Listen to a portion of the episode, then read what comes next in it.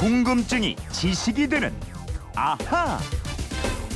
네, 세상의 모든 궁금증을 풀어드립니다. 궁금증이 지식이 되는 아하. 휴대폰 뒷번호 0331님의 궁금증인데요. 최근 정치권을 보도하는 뉴스에서 읍참마속이라는 사자성어가 자주 들립니다. 읍참마속은 중국의 삼국지에서 유래한 것으로 아는데 이 삼국지에서 나온 사자성어로 어떤 말들이 더 있는지 이게 궁금합니다. 이러셨어요. 네, 궁금증, 호기심 질문 완벽하게 해결한 아작박살 김초롱 아나운서 알아보겠습니다. 어서 오세요. 네, 안녕하세요.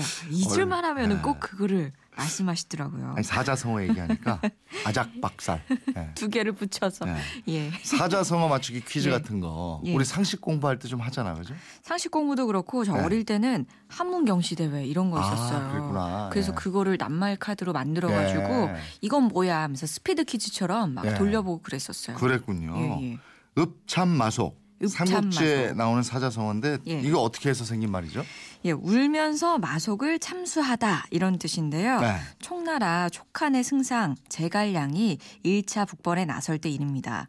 가정이라는 지역의 전투 책임자로 병법에 능한 마속이라는 부하를 선봉 장수로 내보내요. 네. 그런데 마속이 가정에 도착해서 제갈량의 명령을 어기고 산 꼭대기에 진을 치고 음. 있었습니다. 그러다가 포위를 당해서 전쟁에서 대패하고 말아요. 네. 이 패배로 제갈량은 북벌에 실패하게 되고요. 패장이 된 마속이 돌아오게 되자 제갈량이 눈물을 흘리면서 마속을 싹 패고 군사들에게 사과를 합니다. 아, 단한 번 지시를 어겼는데 그렇죠. 그냥 배워버렸어요. 그렇죠. 어. 어, 그래서 주변에서는 아니 앞으로 천하를 평정할 때 마속 같은 유능한 인재가 필요한데 없애버렸다는 게 참으로 안타깝습니다. 네. 이런 말도 해요. 그러니까 제갈량이 이렇게 대답을 합니다. 손자 병법을 쓴 손무가 항상 싸워서 이길 수 있었던 것은 군유를 분명히 했기 때문이다. 네. 어지러운 세상에 전쟁을 시작한 처음부터 군유를 무시하게 되면 어떻게 적을 평정할 수 있겠느냐라고 말이죠. 그러니까 더 큰 대의를 위해서 유능한 네. 사람을 아깝지만 버릴 때 그래서 읍참마속 이런 사자성어를 자주 쓰죠. 그렇습니다. 또 삼국지에 나오는 다른 사자성어를 꼽아 보겠습니다. 괄목 상대가 있어요. 예. 눈을 비비고 서로 대한다 이런 뜻인데요. 상대방이 학식이나 재주가 몰라볼 정도로 좋아졌을 때 그 사람에 대한 인식을 새롭게 할 때 쓰는 말입니다. 괄목 상대 이것도 예. 자주 쓰는 말인데 삼국지에는 어떻게 나오죠?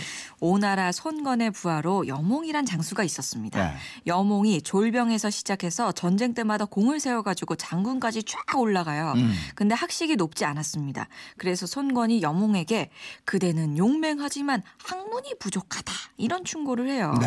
그러니까 여몽이 충격을 받습니다. 그래서 그때부터 전쟁터에서 손에서 책을 놓지 않고 공부를 해요. 예. 그리고 얼마 후 노숙이라는 오나라의 인재가 여몽을 찾아가서 의논을 하는데 음. 깜짝 놀란 거예요. 이게 얘기를 하다 보니까 과거와는 완전히 180도 달라져 있었거든요. 예. 그러니까 한동안 못 예. 본 사이에 여몽이 공부를 열심히 해서 괄목 상대가 됐군요. 그렇습니다. 음. 그래서 노숙이 여몽에게 아니 이 사람아 언제 그렇게 공부를 했나 오나라에 있을 때 그 여몽이 아닐세 그러자 여몽이 이렇게 대답을 합니다. 선비가 헤어진 지 사흘이 지나면 눈을 비비고 다시 대해야 할 정도로 달라져 있어야 하는 법이라네. 아. 즉 괄목 상대라네 이렇게 예. 대답을 했던 거죠. 그래서 유래된 말이 바로 괄목 상대고 네네. 또 계륵이란 말은 사자. 네 글자는 아니지만 삼국지에 나온 말이죠. 예, 그렇습니다. 게륵 이 말이 사실 닭갈비라는 말이거든요. 네. 이게 조조와 관련된 이야기가 있습니다.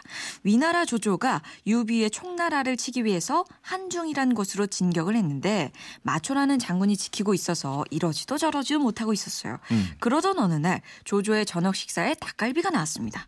마침 하후돈이라는 부하가 들어와서 막 물어봐요. 네. 오늘 밤 군우를 뭘로 할까요? 조조가 별 생각 없이 방금 먹은 음식을 보면 서 음. 계륵이라고 말합니다.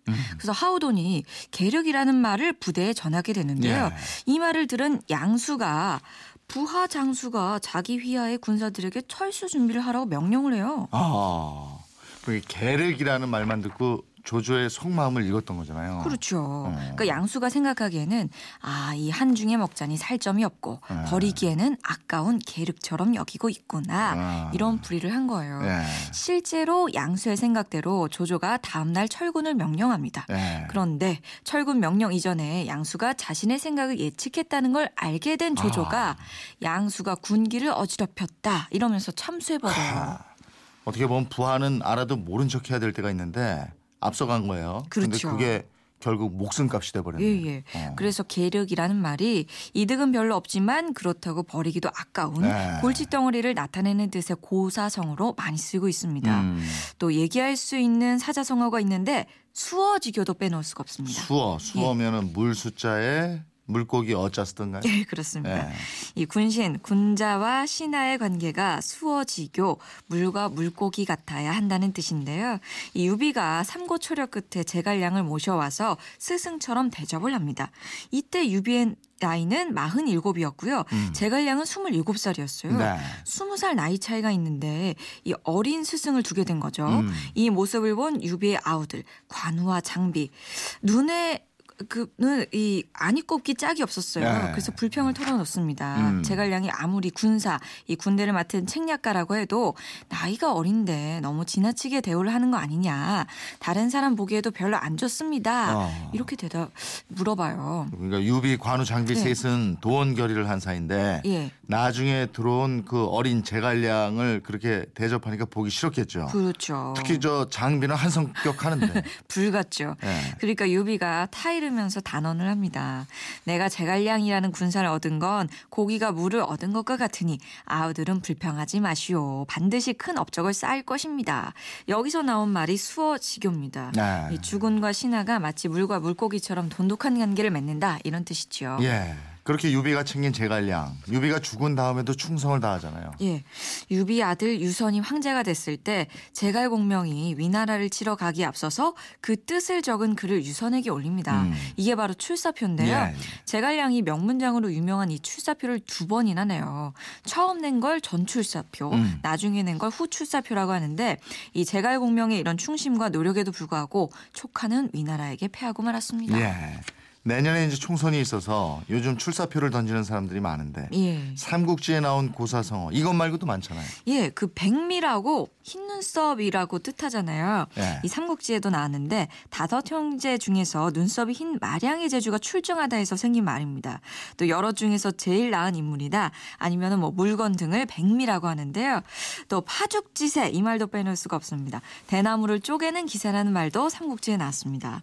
또 오나라 정벌에 나서는 진 나라의 장수 두예에게 부하가 시간을 두고 천천히 정벌하시자고 권유를 하자 두예가 이럽니다. 지금 우리 군의 사기는 파죽지세다. 네. 이러한 기세일 때 공격을 해야 한다. 아, 이렇게 해서 이제 파죽지세까지 오늘은 0331님의 궁금증을 풀어드렸는데요. 어, 이 코너 아하를 계속 들으시면 그야말로 괄목 상대가 된다는 거 아시죠? 네. 제 목소리에 대해서 지금 저 이게 올라와 있는데 아유, 네. 궁금하시죠? 4006님이 재영 오라버니 오늘 목소리가 안 좋아요. 감기 아니면 어디 아프신가요? 대답 좀 해주세요. 예, 감기고요, 목도 아프고요, 과로고요, 제가. 또 7739님이 목소리에 피곤함이 느껴지시네요. 시선 집중도 하신다고 힘드신 것 같네요. 파팅하세요 하셨습니다. 예, 제 방송을 잘해야 되는데 남의 방송 하다가 이렇게 돼가지고요. 아, 속상해 죽겠습니다, 제가 지금. 아, 신동 아나운서가 들었으면 좋겠네요. 자, 이번처럼 예. 궁금한 게 생기면 어떻게 하면 됩니까? 예, 그건 이렇습니다. 인터넷 게시판이나 MBC 미니 휴대폰 문자 샵 8001번으로 문자 보내주시면 됩니다. 짧은 문자 50원, 긴 문자 100원의 이용료가 있습니다. 여러분의 호기심, 궁금증 많이 보내주십시오. 네, 궁금증이 지식이 되는 아하 김초롱 아나운서였습니다. 고맙습니다. 고맙습니다.